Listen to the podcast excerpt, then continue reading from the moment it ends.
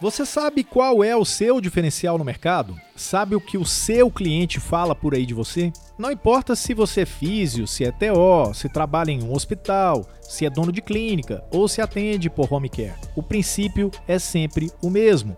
A valorização da sua profissão depende da qualidade do atendimento prestado todo santo dia, da satisfação do usuário do seu serviço. O futuro da sua profissão depende de você.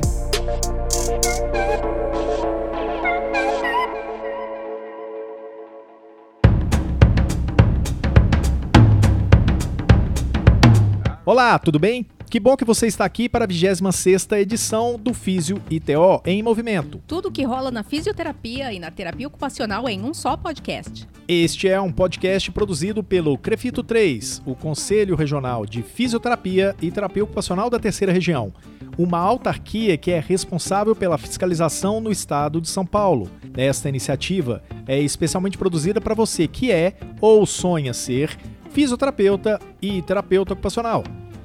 Eu sou Túlio Fonseca, gerente de comunicação aqui do CREFITO três. E eu sou a Mônica Farias, eu sou jornalista aqui no CREFITO três. No episódio de hoje, vamos fechar o desafio de falar sobre marketing, exclusivamente para você que é fisioterapeuta ou terapeuta ocupacional. Se você está chegando agora, nos episódios vinte e três, vinte e quatro e no vinte e cinco, nós conversamos bastante com especialistas em marketing e trouxemos dicas valiosas e insights poderosos para você, sua carreira e seu negócio. E isso serve também para quem ainda persegue o sonho de se tornar um fisioterapeuta ou um terapeuta ocupacional. Este conteúdo pode ser aproveitado enquanto você ainda se prepara, lá nos bancos da faculdade. Neste quarto episódio do podcast, nós fechamos a conversa com o professor da E S P M, Gabriel Rossi, que é palestrante e consultor e tem na antropologia e na sociologia seus principais diferenciais de atuação. É isso aí. Se você não ouviu a primeira etapa, ouve depois, porque agora a gente segue em frente.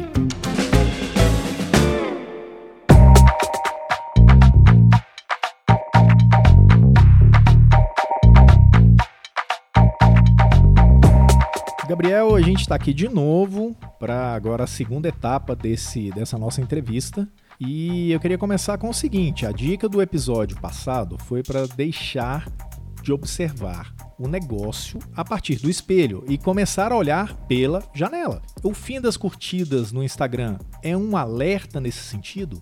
Eu acho muito positivo esse fim das curtidas do Instagram e de repente outras ferramentas também vão começar a ter essa perspectiva, porque as pessoas vão focar agora no conteúdo, na qualidade do conteúdo e no que realmente importa, que é o engajamento. E isso no Instagram significa comentários. A rede social, ela funciona por relacionamento.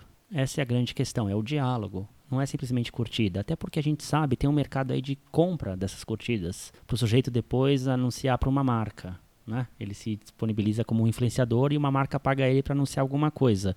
Esse é um mercado que existe muito, né? Não é, é, é muito comum. Então eu vejo com bons olhos que é realmente focar no que interessa, que é qualidade da postagem e o relacionamento. Mas aí eu dou uma dica aqui para todo profissional da fisioterapia, que é o seguinte: rede social é boca a boca. O boca a boca sempre foi o santo graal do mercado de vocês, sempre foi sine qua non, importantíssimo. E agora ele é mais importante do que nunca, porque na internet tudo fica arquivado para sempre em sites de busca, como o Google. Para vocês, a melhor forma de incentivar esse boca a boca é entregando mais do que o cliente espera. Isso significa, claro, um serviço de muita qualidade, técnico, mas mais do que tudo, personalização, pós-venda, que é a continuidade do relacionamento. O marketing começa quando a venda é concretizada. Depois você tem todo um relacionamento. E como eu falei anteriormente, a emoção. Então, estimulem o boca a boca do cliente de vocês. E a melhor forma de fazer isso é entregando mais do que o cara espera. Essa questão do boca a boca, ela é muito mais evidente, né? As pessoas lembram muito mais do boca a boca quando a gente fala em crise nas redes sociais. Ela fica, ela é, adquire uma projeção fantástica. Por um lado, que a marca não espera. Os comentários vão em progressão geométrica. E esse é um boca a boca negativo. Muita gente lembra do boca a boca em redes sociais por aí. Porque as pessoas realmente, Mônica, tendem a compartilhar coisas negativas. Isso sempre foi assim. E como gerar um boca a boca Não. positivo? É, eu acredito que é entregando mais do que o cliente espera, é tendo um relacionamento de maior profundidade, de emoção, não é? E realmente continuando esse relacionamento. As pessoas tendem a compartilhar quem elas confiam. E nós, seres humanos, sempre acreditamos mais nos amigos do que nas instituições. Se eu quero comprar uma moto, eu vou perguntar pro Túlio. Eu vou acreditar mais no Túlio do que no revendedor da concessionária. Isso, naturalmente, a gente acredita mais nos nossos semelhantes. E com a internet, isso ganhou potência, né? Ficou sob esteroides. Eu gosto de brincar falando isso, porque agora tudo lá fica permanente, é muito mais rápido, é muito mais amplo, né? E o segredo está no atendimento, está no básico, na verdade, que é o atendimento, é o pós-venda, é a qualidade do, do serviço. Tudo isso impacta na maneira que as pessoas falam do mercado de vocês. É claro que você pode fazer comunicação nas redes sociais, eu acho importante tudo isso, mas principalmente a essência disso está no boca a boca. Eu, eu vou fazer uma academiquice agora. Porque agora não tem como não, não lembrar de uma teoria lá de trás, que é uma, é uma teoria da comunicação, mas não é originalmente da comunicação, é da psicologia, uh, do Two-Step Flow of Communication, né? A comunicação em dois níveis. É uma coisa dos anos trinta, quarenta e que continua sendo relevante. É você receber a informação de uma pessoa que você conhece e você confia, e a partir daquele momento você abraça também aquela informação, porque você conhece aquela pessoa. E eu tento argumentar que os princípios fundamentais do marketing e da comunicação são os mesmos nas redes sociais. Eles foram amplificados, na verdade. Boa parte do que a gente sempre soube se torna mais verdade do que nunca agora. Quanto mais desafiadora é a conjuntura tecnológica, quanto mais desafiador é o comportamento do consumidor, mais os princípios do marketing e da comunicação serão relevantes. Então isso é muito verdade. E o boca a boca tem uma presença fortíssima. Eu falo que é o santo graal da marca. E para o mercado de vocês, tem muita competição. Você tem é, muito cliente também, mas muita competição, né? As pessoas buscam conveniência muitas vezes. E as pessoas estão interagindo de formas inimagináveis nas redes sociais. O boca a boca é central para a efetividade de um negócio, para a efetividade do lucro, que é o que todo mundo procura no final das contas. O que seria essa conveniência que o cliente busca em fisioterapia e terapia ocupacional? Ninguém tem mais tempo para nada. Eu gosto de falar que nós temos é, duas economias. De um lado, é, da calça, do bolso, a gente tem o tempo e do outro tem o dinheiro. A gente está fazendo um monte de coisa, bombardeado com diversas informações. Quem mora em grandes centros urbanos como São Paulo sabe que a gente sai de casa é uma guerra, porque a gente vai fazer milhões de coisas. Então, quanto mais o serviço for conveniente, entender a realidade diária do cliente, melhor. E isso tem a ver, sim, com conveniência. Não apenas no atendimento, mas é na comunicação também, é no entendimento da vida do sujeito. Eu vejo que conveniência é um grande fator hoje do Aravante. Isso não vai melhorar muito, né? A vida está ficando cada vez mais corrida. É por isso que um diferencial é importante, Mônica. Porque num, numa época que ninguém tem mais tempo para nada e a gente é bombardeado com informação, o cliente de vocês sofre com déficit de atenção, porque todo dia ele recebe informação de todo lado. Por isso que um diferencial é importante, porque você é um atalho para ele. Isso tem totalmente a ver com a ideia de conveniência. É suficiente ter a marca forte? Isto garante sucesso? Não, de forma alguma. Há uma mudança incisiva de paradigma que a confiança voltou a ser uma moeda de troca importante entre as pessoas. É, se eu pensar minha avó, minha bisavó, certo? A maneira que todos eles faziam negócio era no olho a olho. Alguém ia na casa dela, dava a mão para ela, para minha avó, e ela fazia negócio com a pessoa, a pessoa voltava depois e estava tudo certo. O mundo cresceu pra caramba, né? Quando eu morrer vai ter dez bilhões de pessoas no mundo. Então a gente pensa, é uma, né, uma, uma explosão demográfica. Claro, as coisas ganharam uma amplitude maior e isso foi perdido. Só que agora nós voltamos a recuperar isso, por causa de certos aplicativos, como o Uber, como o Airbnb, que tenho certeza que os amigos conhecem. Isso me permite que eu fique na casa de uma pessoa que eu não conheço e tenha confiança que tudo vai dar certo, porque o Uber rastreia essa pessoa, porque o Airbnb rastreia essa pessoa, porque o Airbnb dá nota para essa pessoa. A mesma coisa o Uber. Se eu tô três da manhã, sair de uma balada, vou pegar um carro que eu não conheço, eu confio no cara. Na verdade, eu não conheço pessoalmente, mas eu confio no serviço porque o Uber rastreou o cara. Então, o que a gente percebe, percebe, percebe hoje é essa volta da confiança. Isso permite, então, que as pessoas comecem a fazer negócios com outras pessoas. De repente, a gente precisa de uma renda extra, vai começar a usar nosso carro para fazer Uber. De repente, eu vou começar a cozinhar para outra pessoa, vou vender num, ah, num aplicativo chamado Appetite. Então, agora, potencialmente, eu também sou um produtor de bens e serviços. Isso descentraliza a produção de bens e serviços, claro, porque as pessoas agora começaram também a fazer negócio com outras pessoas, por causa desses aplicativos colaborativos. Isso significa o seguinte, que é importante para vocês: as marcas não são mais indispensáveis, elas precisam ser relevantes. Não são mais indispensáveis porque eu posso fazer negócio com meu amigo, eu não preciso comprar da marca mais, mas elas precisam ser relevantes, e relevância para todos significa ter um apelo social mais do que tudo. Não é só o seu serviço de fisioterapia, mas qual é o bem que você faz para as pessoas de forma geral? O que você entrega para a sociedade a mais do que apenas o seu serviço? Então, se a gente fala aqui de tendência, de futuro, é simplesmente que as marcas precisam ser relevantes, ter um capital ético grande aí, porque fazer o bem para outras pessoas também, numa amplitude maior, né? É, pensar realmente no futuro do mundo, isso também tem a ver com relevância de negócio. Isso vale para todo mundo, não é só o seu serviço de fisioterapia, mas é o que você vai entregar para a sociedade de algo maior. Se preocupe com questões de responsabilidade social, se preocupe com questões de entregar para a comunidade algo maior que apenas o seu trabalho. Isso tende a gerar relevância, que é o que a gente precisa hoje. Vamos falar de relevância, então. É, em alguns casos, uma grande parte das pessoas que ouvem a gente podem pensar, falar, eles estão falando de marketing para grandes empresas ou para grandes clínicas. A relevância, de certa forma, ela ela está bem próxima também de que tem de quem tem pequenos negócios. Eu gosto de argumentar que o marketing é melhor produzido por pequenos empresários, por profissionais autônomos, porque, principalmente no Brasil, qualquer empreendimento é uma loucura, né? A gente é atleta, tem muita coisa aqui, taxas exorbitantes, entre outras questões. Então a gente precisa entender muito o nosso mercado, conversar diariamente com o nosso cliente, e a gente tem a possibilidade de tocar eles de maneira muito mais emocional, olho no olho. Então, para mim, relevância para o mercado de vocês é isso, né? Eu abordei anteriormente, é o uso da emoção, é você conversar com as pessoas, é você realmente fazer um atendimento mais personalizado. Eu acho que muito pelo contrário, eu acredito que nós estamos falando aqui é justamente para, principalmente para o pequeno empreendedor, o autônomo. De fato, a capacidade de personalização, de tocar pela emoção, de entender o comportamento do cliente, conversar com ele sobre isso, gerar um relacionamento mais duradouro, tudo isso é uma arma do pequeno empresário no Brasil, pequeno microempresário, de fato. Neste ano, celebramos os primeiros cinquenta anos de regulamentação da fisioterapia e da terapia ocupacional no Brasil. É possível prever o futuro delas, Gabriel?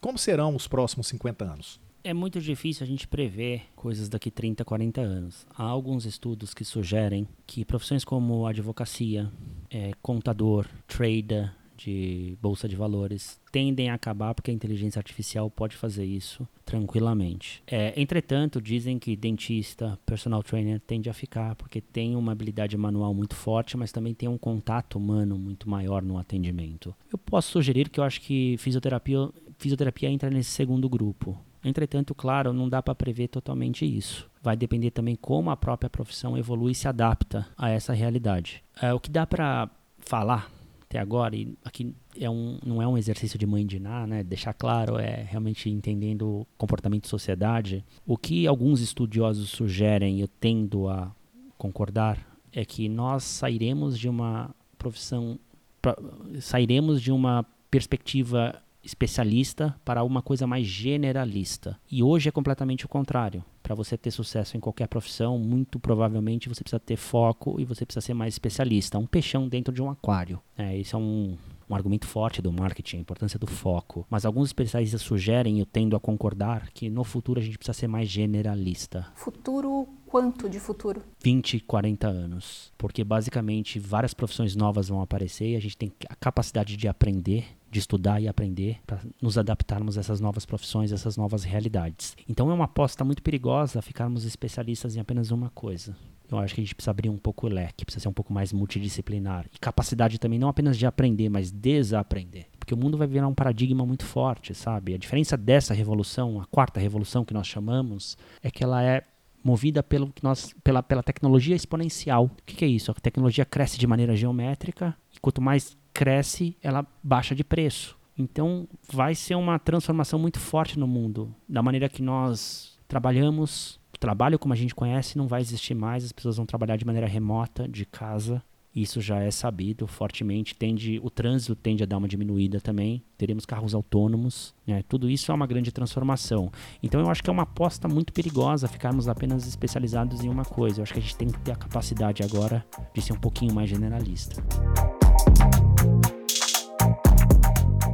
Para tranquilizar o profissional da Fisio e da T O, olha, você não está sozinho, né? Você não vai ser o único profissional que vai ter que ter esse, né? Vai ter que desenvolver esse trabalho, seria isso? De maneira alguma, é, muita gente vem pensando sobre isso. que a gente pode ter certeza é que o trabalho como a gente conhece não existe mais, não vai existir mais. Carteira de trabalho, registro de trabalho, não existe mais. As pessoas vão ser cada vez mais empreendedoras. Ah, Gabriel, mas nem, não é todo mundo que tem o perfil empreendedor. Com toda certeza, não é uma coisa fácil, isso não é demérito para ninguém. Mas o que a gente precisa pensar é, já que eu não tenho esse perfil empreendedor, como eu posso desenvolver algumas capacidades para que eu consiga sobreviver e prosperar nesse ambiente? Porque o trabalho como a gente conhece já não vai existir mais. As pessoas estão ficando cada vez mais produtoras de bens, de serviços. A tecnologia será incisiva. A diferença dessa revolução industrial é que tem o aspecto da inteligência, muito diferente de qualquer outra. Primeira revolução, metade do século dezoito na Inglaterra, têxtil, ferrovias, não é? A gente teve a segunda revolução, que foi até a Segunda Guerra Mundial, indústria química, petroleira, eletricidade, metal, avião. Aí a terceira revolução, que a gente ainda está saindo dela agora, que veio o computador pessoal, a internet, energia atômica. E agora a gente tem uma revolução realmente que é movida pela tecnologia exponencial e pela inteligência. Não tem como fugir, isso é inescapável, não dá para você atrasar essa, essa mudança. A mudança é certa. E o que a gente precisa estar preparado para aprender, desaprender e estudar muito, estudar sempre, até o resto da vida. Essa é a saída. E a pena para quem não entender isso? É o ostracismo, é você ser um peixe fora do aquário, é você focar no espelho, é você focar no seu produto e não necessariamente na necessidade. O produto é cíclico, Mônica, mas a necessidade não. Que é um exemplo clichê aqui, é Blockbuster. Se ela pensasse que ela não vende é, D V D, que ela não vendia D V D e sim entretenimento, ela estaria conosco até hoje. Não é? Se você não vende produto de fisioterapia, descubra a necessidade que você preenche, descubra a metáfora do seu mercado. Essa é uma saída para você sempre ir inovando, sempre ir se adequando. Talvez essa foi a principal dica que eu dei aqui nesse programa, sabe? Basicamente não é o produto que você tem que olhar, mas a necessidade que você preenche. Descubra a metáfora do seu mercado. Fizemos um estudo com uma grande academia de jiu-jitsu, o amigo deve saber qual, e nós descobrimos que ele não vende jiu-jitsu, eles vendem confiança. Para uma empresa de água, nós descobrimos que eles vendem alívio. Para o mercado imobiliário, nós descobrimos que é conquista. Embora isso venha mudando, o jovem agora não quer ser mais dono de nada. Qual é a metáfora que você, profissional de fisioterapia, vende? E foca nisso, desenvolve a partir disso. Abra o seu leque a partir disso. Como conviver com os mundos online e offline? Ah, primeiro que é, já é sabido, amplamente conhecido, o fato que isso é inescapável. Já não há mais, inclusive, diferença entre o online e o offline. A diferença é turva, quiçá inexistente. Os dois mundos se permeiam, um não existe mais sem o outro. Se a gente vai tomar um chopp num pub, por exemplo, começa a conversar sobre diversas coisas, aí você me fala algo, Túlio, eu gosto, eu mando pra minha mãe no WhatsApp, ela posta no Facebook e ela fala pras amigas dela. Então essa diferença entre online e offline a gente tem que esquecer. Mas claro, quando a gente pensa nas redes sociais, há coisas específicas que a gente precisa considerar. Primeiro assim, não siga a tecnologia, siga o comportamento, porque senão, imagina a Mônica na casa dela com um martelo na mão, dando porrada para todo lado. Esse é um retrato de quem só segue a tecnologia e não pensa no comportamento do usuário. Então essa é a primeira dica para o profissional. Segundo, o contexto é muito importante. Qual é a motivação que o sujeito usa uma determinada rede social? Se a gente pensar no Facebook, é, nós olhamos o Facebook antes mesmo de escovar os dentes na cama. Depois a gente está na fila do banco, a gente não tem o que fazer, dá uma olhada no Facebook. Na fila do dentista, eu sou da época que a gente lia caras, hoje a gente vê o Facebook. Então, basicamente, o Facebook ele é movido por duas questões, entretenimento e relacionamento. É aí que você tem que entrar. É nesse contexto, não adianta você jogar um monte de informação técnica no Facebook que não vai valer de nada. O Facebook é como um happy hour. Pensa nós todos conversando, chega alguém querendo vender serviços de fisioterapia sem falar oi. Não funciona. É sempre entretenimento e relacionamento. Aí você pensa no contexto, Túlio. Se você está numa fila do banco, você vai querer ver um vídeo sem legenda? Não. Então se você for postar um vídeo que é legal, usando entretenimento, relacionamento, pensa em legenda. O sujeito está esperando o dentista, está na fila do banco, ele não quer ouvir nada. Então o Facebook funciona por esses preceitos, diferente do YouTube. Porque o YouTube o cara já entra procurando alguma coisa. E lá você pode ser um pouco mais técnico, pode ser um pouco mais informativo. O vídeo pode ter até uma, uma duração maior. Isso também é importante. O Twitter já é outra coisa. Eu posso garantir para vocês que a base do consumidor, de qualquer um que nos ouve, vai dizer que o Twitter é muito difícil de ser usado. Só que ele ainda é relevante. Pelo fato que muita, muito formador de opinião usa o Twitter. Em um estudo que nós fizemos com jornalistas, eles disseram assim pra gente: o Twitter funciona como uma disputa colaborativa em torno de pauta. Então o Twitter ainda é muito importante, mas sempre respeitando essa ideia do contexto. O contexto é importante. O Facebook, por exemplo, funciona por relacionamento, entretenimento. O YouTube, o cara já entra procurando alguma coisa, então você pode ser um pouco mais informativo. E no Twitter, considere que a base do seu cliente não entra lá. Isso é diferente para o mercado de entretenimento, talvez de mídia, mas de forma geral, o cara de fisioterapia, o cliente da fisioterapia, ele vai achar o Twitter difícil. Então, pensa na melhor forma de usar essas ferramentas. Você tem tempo, você tem dinheiro para ser gasto. Não vai focar em diversas ferramentas sem saber o contexto, sem saber como usar. Não foca na tecnologia. Isso é perda de tempo, isso é a contradição do marketing. Foca no comportamento do usuário. No episódio anterior, a gente falou sobre a janela e sobre o espelho. O espelho ainda tem função, Gabriel? Eu acho que o espelho é interessante para você descobrir, né, algumas das motivações, descobrir o, a razão pela qual você faz aquilo que você faz, e a gente chama isso de essência. O espelho tem questões importantes também para estudar a cultura, se você tem uma, uma empresa um pouco maior, qual que é a cultura, ou seja, como é a forma que você faz negócio, quais são as regras, quais são os assuntos que falam lá dentro da empresa. Mas o estudo do marketing, o próprio nome sugere, ele é mercadológico, ele sempre se orienta de fora para dentro, é o pulso do mercado, o pulso do consumidor, é a conjuntura sócio política, econômica, porque no final das contas nenhuma ideia, Mônica, nenhuma marca, nenhum negócio, nenhum produto é mais forte do que o consumidor, do que o mercado.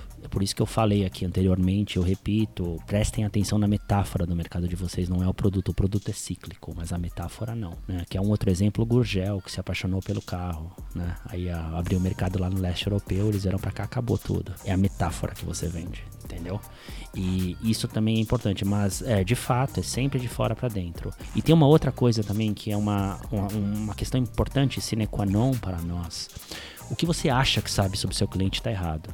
Você tem que perguntar. Você tem que ir com o pé no barro, a barriga no balcão, meter a cara na rua, conversar com o seu cliente. Porque senão serão apenas, né, ludibriações, serão apenas sugestões. Pode até estar certo uma coisa ou outra, mas isso não é marketing. Marketing é realmente você observar a realidade. O marketing é o estudo da realidade e como você se organiza perante isso. Assim, a gente fecha o nosso pacote de bondades para fisioterapeutas e terapeutas ocupacionais sobre marketing. Esse tema sempre gerou muita dúvida nas redes sociais e nos canais de comunicação do CREFITO e também nos eventos do CREFITO. Isso, e movimentou bastante a nossa vida também, viu, gente? A gente, para produzir esses episódios, a gente ralou bastante. Na verdade, a nossa missão aqui é surpreender você.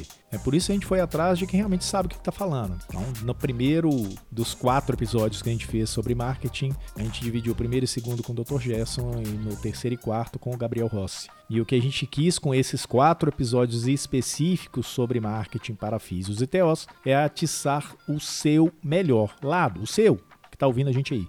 A gente quis deixar dicas, insights e colocar você em contato com o mundo desafiador que é o mundo do marketing. É desafiador mesmo para mim, é, que não entendo nada de marketing. Eu falei a respeito disso nos dois episódios, nos quatro episódios, eu acredito que eu tenha falado isso. Sou jornalista, não entendo nada de marketing, aprendi muito. E o que ficou para mim de desafio, esse desafiador do marketing, foi descobrir qual é a minha metáfora. Sim, muito Essa legal. foi, esse para mim foi o grande desafio, eu acho que é o desafio de todo mundo que está ouvindo, descobrir qual é a sua metáfora, o que é que a sua profissão preenche de necessidade das pessoas. Esse é o segredo. E aí, já vai um spoiler, isso também está funcionando aqui internamente. A gente está repensando algumas coisas exatamente para que você seja melhor atendido, né? A gente corre atrás de muito mais coisas para tentar melhorar, né, o nosso relacionamento com você. Ah, nosso, muito bom. Amarrar nosso laço, né? É, fortalecer e amarrar bem apertado o laço. Sim, você Isso não vai é embora não.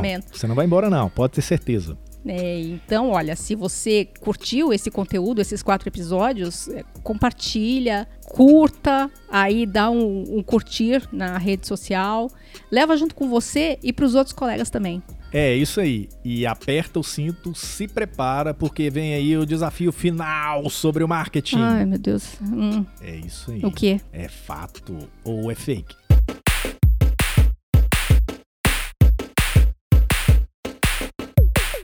Fisioterapeutas e terapeutas ocupacionais do Brasil também querem saber, Mônica. Ah. É fato ou é fake? Ai, vai. Eu vou até fechar o olho. O fisioterapeuta e o terapeuta ocupacional têm que aprender a lidar com duas realidades distintas: o mundo online e o mundo offline. Cada um destes mundos exige estratégias bem diferentes.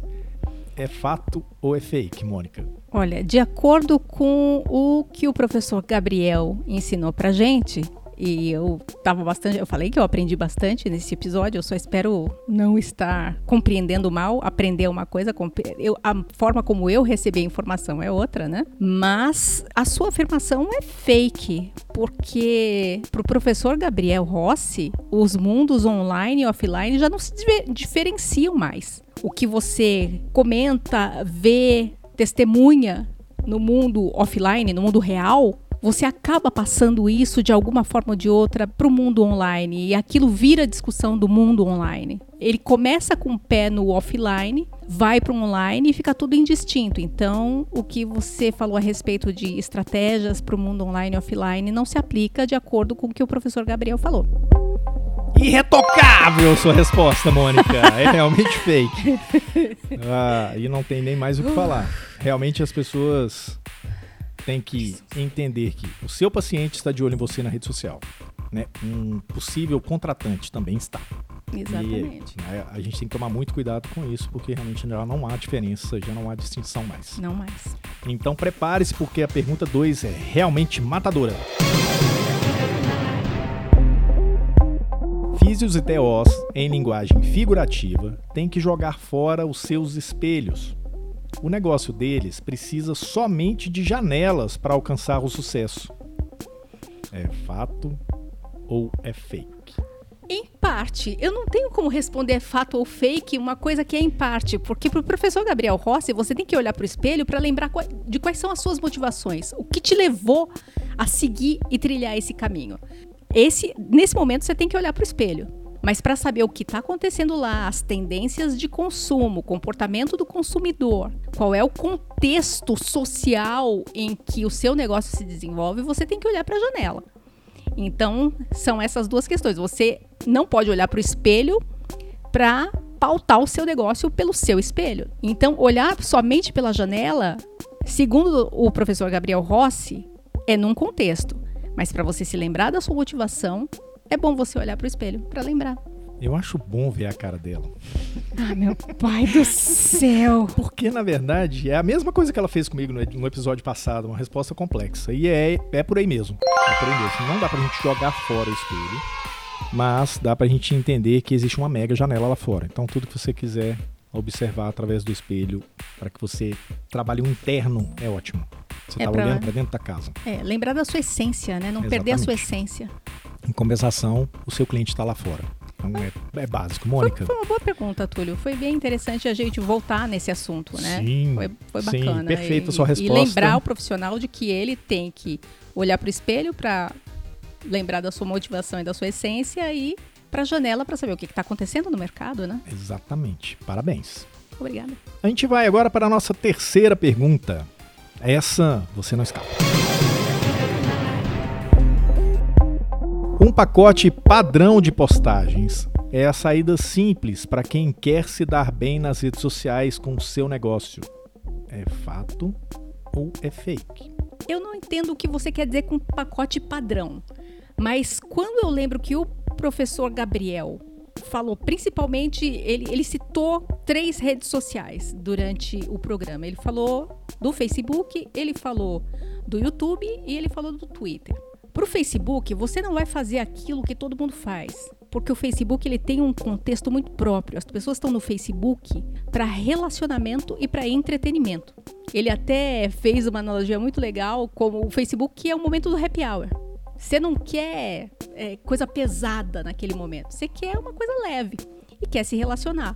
Então, se você for comprar um pacotinho padrão, uma empresa, uma agência que venha te vender um pacote padrão, não tem que ter tantas postagens com tantas imagens, você já está fazendo errado. Você tem que entender qual que é a do Facebook e qual é a do público que acessa o Facebook. O YouTube, por exemplo, ele já falou que lá o conteúdo pode ser mais técnico, pode ser um pouco mais pesado, porque quem vai no YouTube não está assim, só buscando vídeo e, e coisas divertidas, mas está buscando também informação. Então, cabe ser um pouco mais técnico e um pouco mais longo, diferente do Facebook. Se você vai fazer um vídeo para o Facebook, você tem que fazer uma coisa mais leve, com legenda, Isso ele recomendou também. E para o YouTube você pode ser mais técnico, pode ser mais profundo. O público está preparado para isso porque ele está buscando isso, né?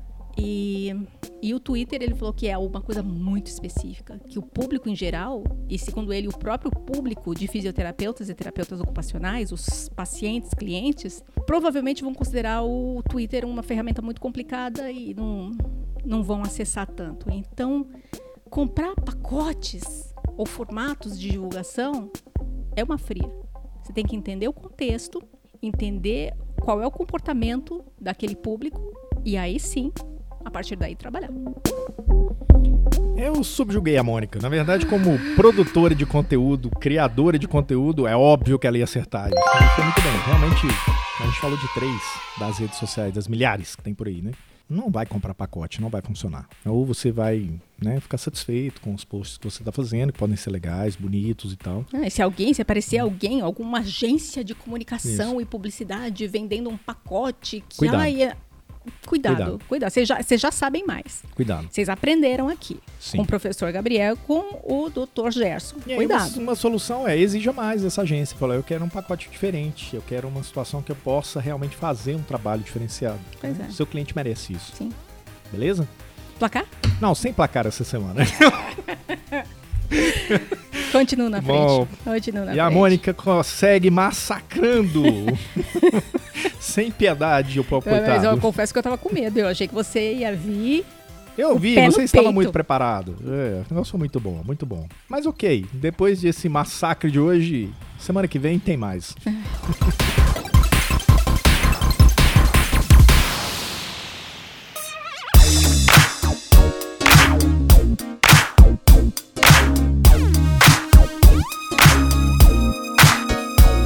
E assim concluímos esta última etapa da inédita série do Crefito três sobre marketing específico para fisioterapeuta e terapeuta ocupacional.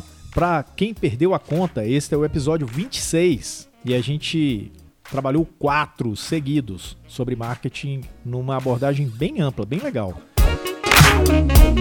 E com isso a gente está finalizando então essa edição vinte e seis do Físio e T O em Movimento. Tudo que rola na fisioterapia e na terapia ocupacional em um só podcast. Eu sou Túlio Fonseca, gerente de comunicação aqui do Crefito. E eu sou a Mônica Farias, eu sou jornalista aqui no Crefito três. A produção de áudio é do editor de vídeo do Crefito três, o Rodrigo Cavalheiro. Nós estamos no Facebook, no Instagram, YouTube, Twitter, SoundCloud e Spotify. Isso aí. Acesse, acompanhe e compartilhe. Isso aí. Quer mais desafio? Semana que vem tem mais. Aguarde. Thank you.